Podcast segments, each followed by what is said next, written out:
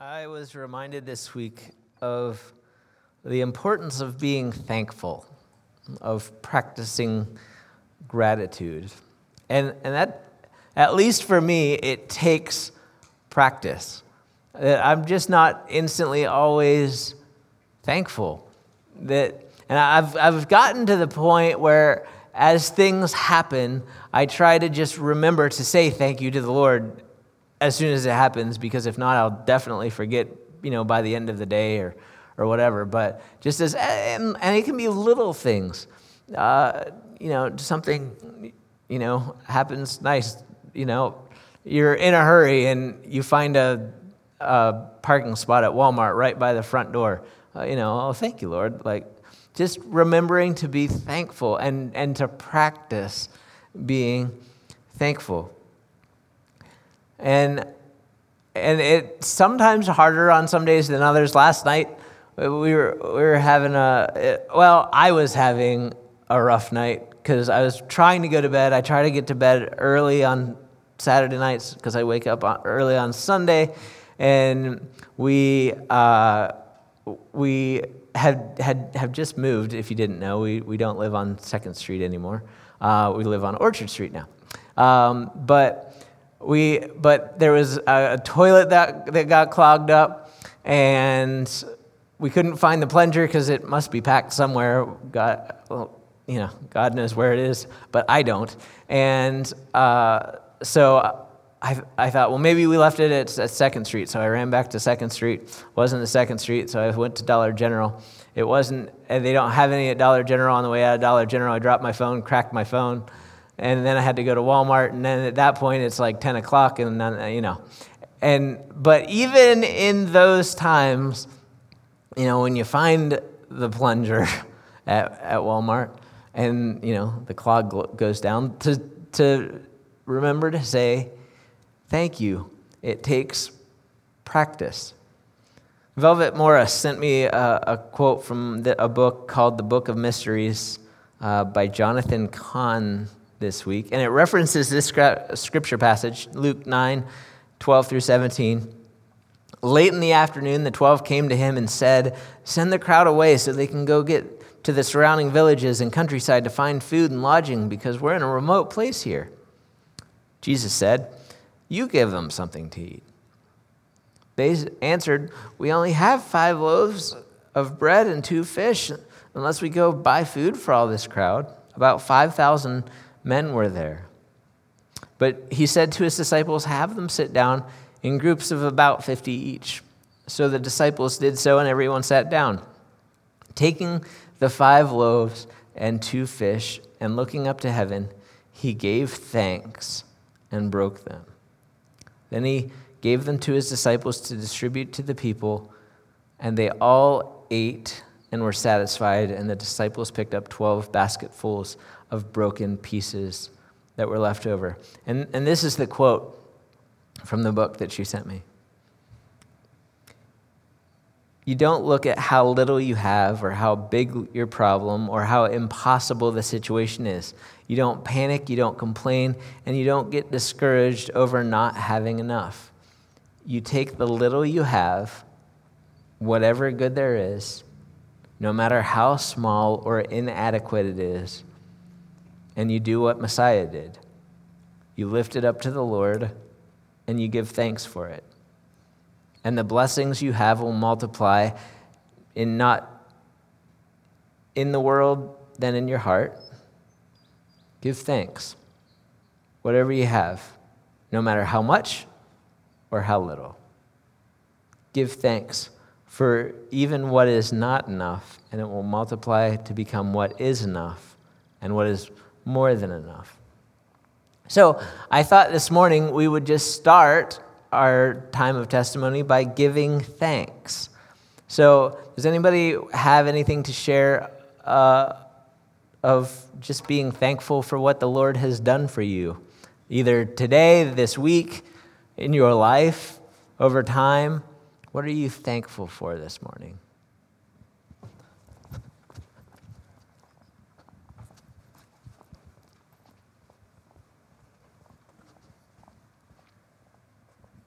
This is really small, and it probably won't mean anything to you if you don't hunt.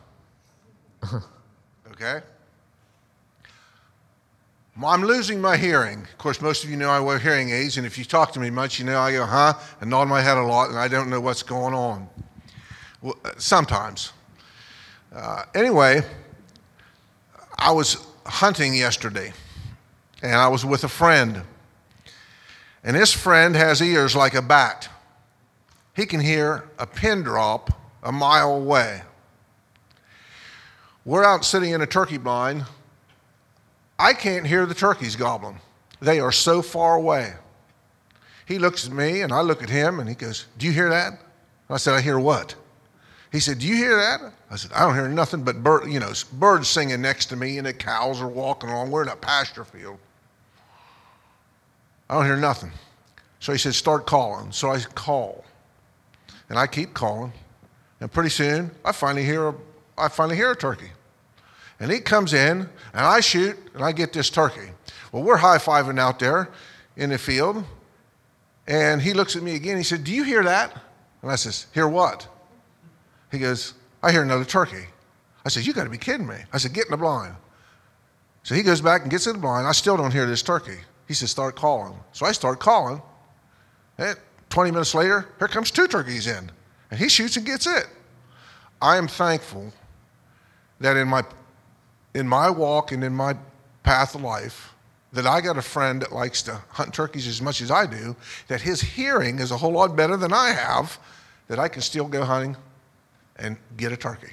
And I know that's small, but I am thankful for it because I was out in the woods yesterday. It was fabulous. We were in a place that was just absolutely beautiful. We were sitting under a dogwood tree that's in full bloom. I was in the blind, and it was, it was awesome. So I thank you, Lord, for sending me somebody can hear good and I can't hear, but we still had a good time. And I am thankful for that. Awesome.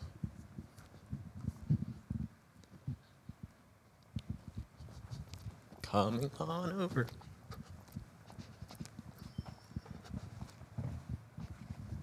So um, I actually have a huge praise. After 83 years, my father was saved and baptized. Hey. That's awesome. That's, man, that's, that's huge. Anybody else?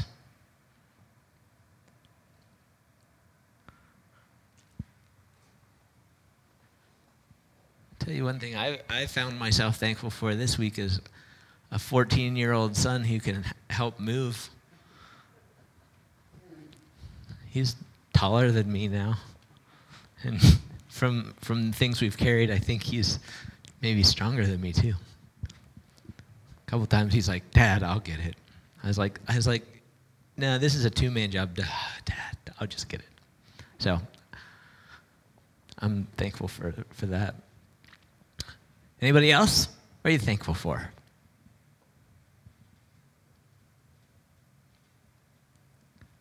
I'll tell you another thing I've been thankful for. I've been thankful to the C cart here because he's been taking care of his mom and been praying for her, and she's getting better and uh, continuing to get better, and we're continuing to pray. And it's nice to see Cart here.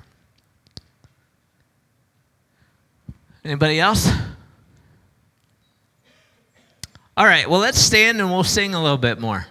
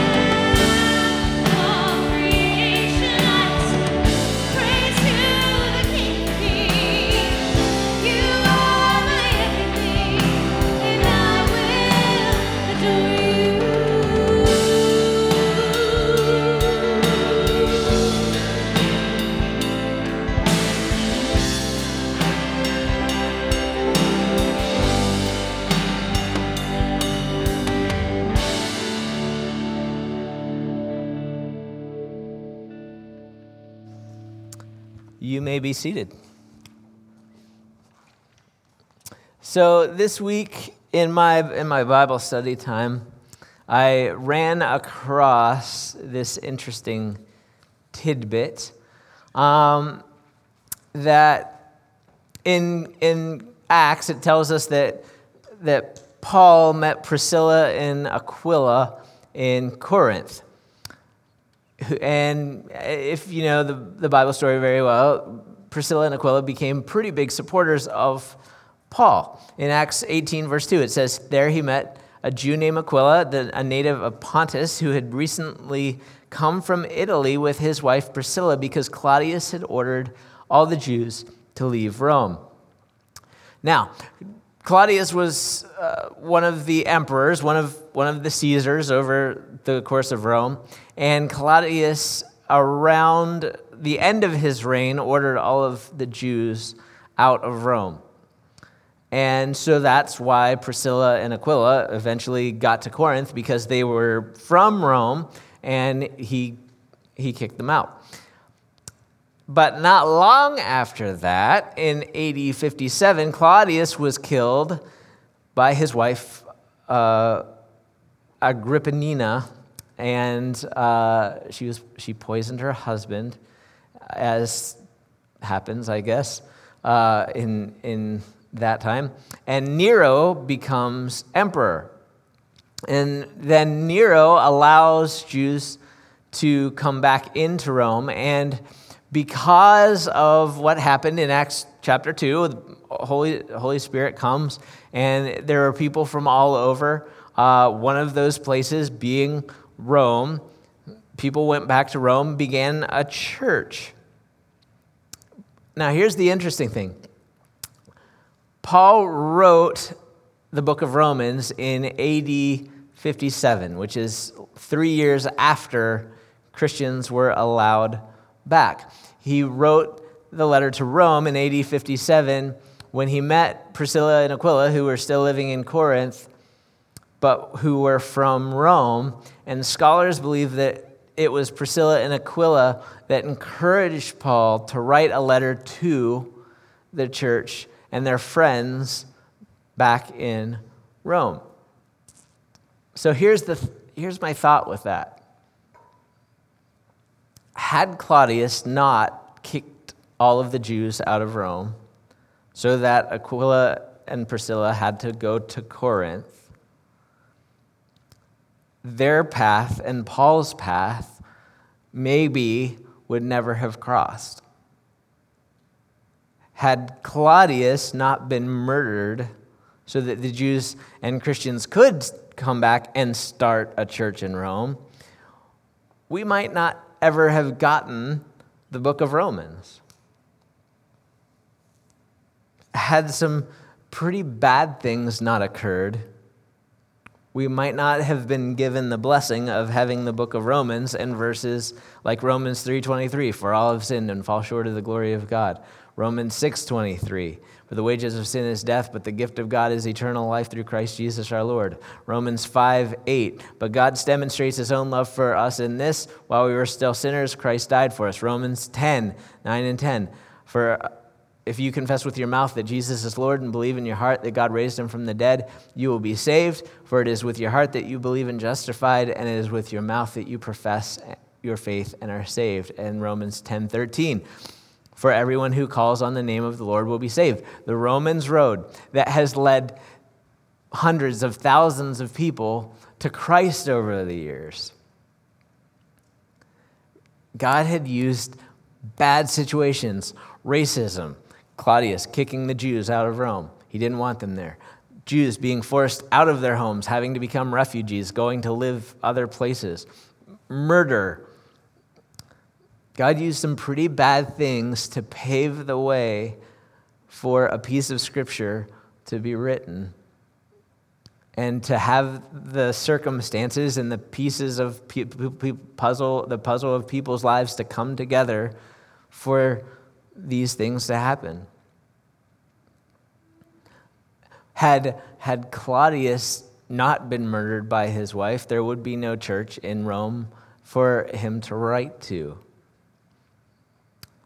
And so I was just reminded that sometimes, even though maybe God doesn't cause a bad situation, God will take a bad situation and use it in a way that only He can.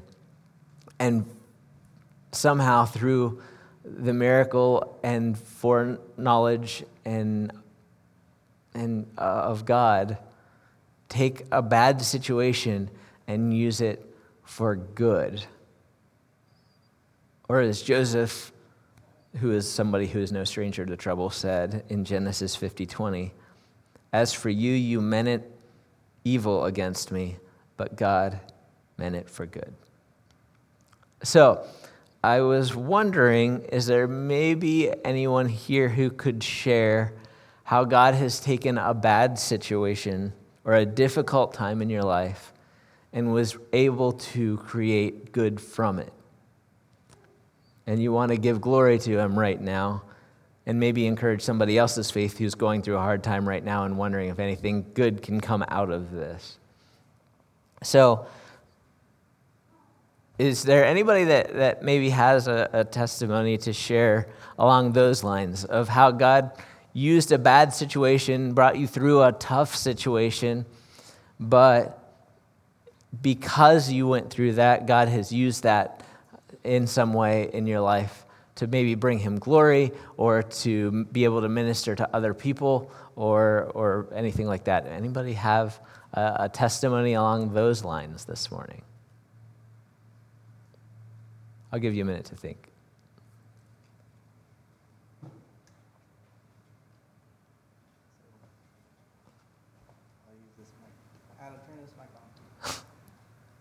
Um, so this one's not like super dramatic, but you know, one thing uh, we teach our kids is that, you know, being thankful and, and even the very small things like we just talked about and, and seeing God in some of the small things. But um, so uh, I'll go to the end of the story. We got a new oven this week. Okay. Let's back up to uh, early this year. Um, and it's just, we saw everything come together once we got that oven. So it seems silly, but we'll see God in this here. Um, so early in the year, I typically I, I do um, some like web hosting for people, and I invoice them at the beginning of the years of the year, and it's usually around February that I send it. Um, because last year happened, I didn't send out invoices to any of the people that I do web hosting for, just as kind of a you know to give them an extra, because they're all small business kind of people. And so this year, I said, you know, I'm invoicing, I'm invoicing again, but I'll, I'll extend that offer, whatever that is, uh, to you again. If you want to pay, you can. If not, if you can't afford it, please invest your money somewhere else. Um, so I sent one to this one person, and typically this person sends it back within a couple weeks. Well, I hadn't heard anything from them. Um, so we've had this stove in our house that's older than me. It's actually my parents' stove they bought before I was born. So it's, you know, 38, 39 years old. Um, and it still works, but some things, you know, you couldn't quite get the temperature right on the oven, but it wasn't a big deal. Um, so friends of ours had, actually it was my uh, in-laws had one um, that was newer. And we're like, yeah, we'll just go ahead and move that in. So we brought it in, and you know, two months later, it's dead. The, we, I turned it on and poof of smoke out the back. Um, so we're like, oh man, now here we are again, because that other stove is long gone, even though I know it would have lasted another 50 years. Um, but so, uh, yeah, so we need another oven, so we start looking again. Of course, we don't really, I, appliances are like cars to me, they're just a waste of money. So I try to find something used that's good enough. Um, so, anyway, as we're looking, I get a check in the mail from this man that I had invoiced. And basically, the same time that I, we get this check, I find uh, a, a stove for less than the amount that I got in the check, but the, the extra was for all the parts that I needed to put this in. So basically, it came in at the right time where if we would have had it earlier, we probably would have spent it on something else. Then we'd be, you know, scrounging up money to buy this used stove. Um, but anyway, all that to say is like w- when we saw all these things come together, we're like telling Oliver, like, man, don't you see how God, you know, even though it seemed like it was a bad thing that you know we didn't get this check from this man from this at this time, but like God said, you know, you're not good at saving money, so just I'll keep this until you need it, and it, and it provided for me. But uh, again, seeing God in that, seeing Ollie's light, eyes light up when he sees all these things together, and he's like, yeah, and I see God doing this and that, and you know, and the more we see God in those smaller things, the more we'll see Him in those big times where you know, hopefully it's not as bad as as someone dying in your life, but you know that happens to all of us. So. Um, but seeing how God can even use those terrible moments in our life to, to bring His good to us. So, there you go.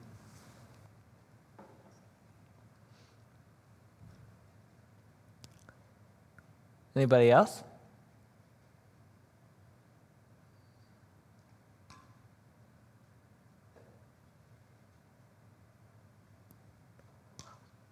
All righty. Well, we'll go ahead and and do another song of worship. So if you want to stand with me.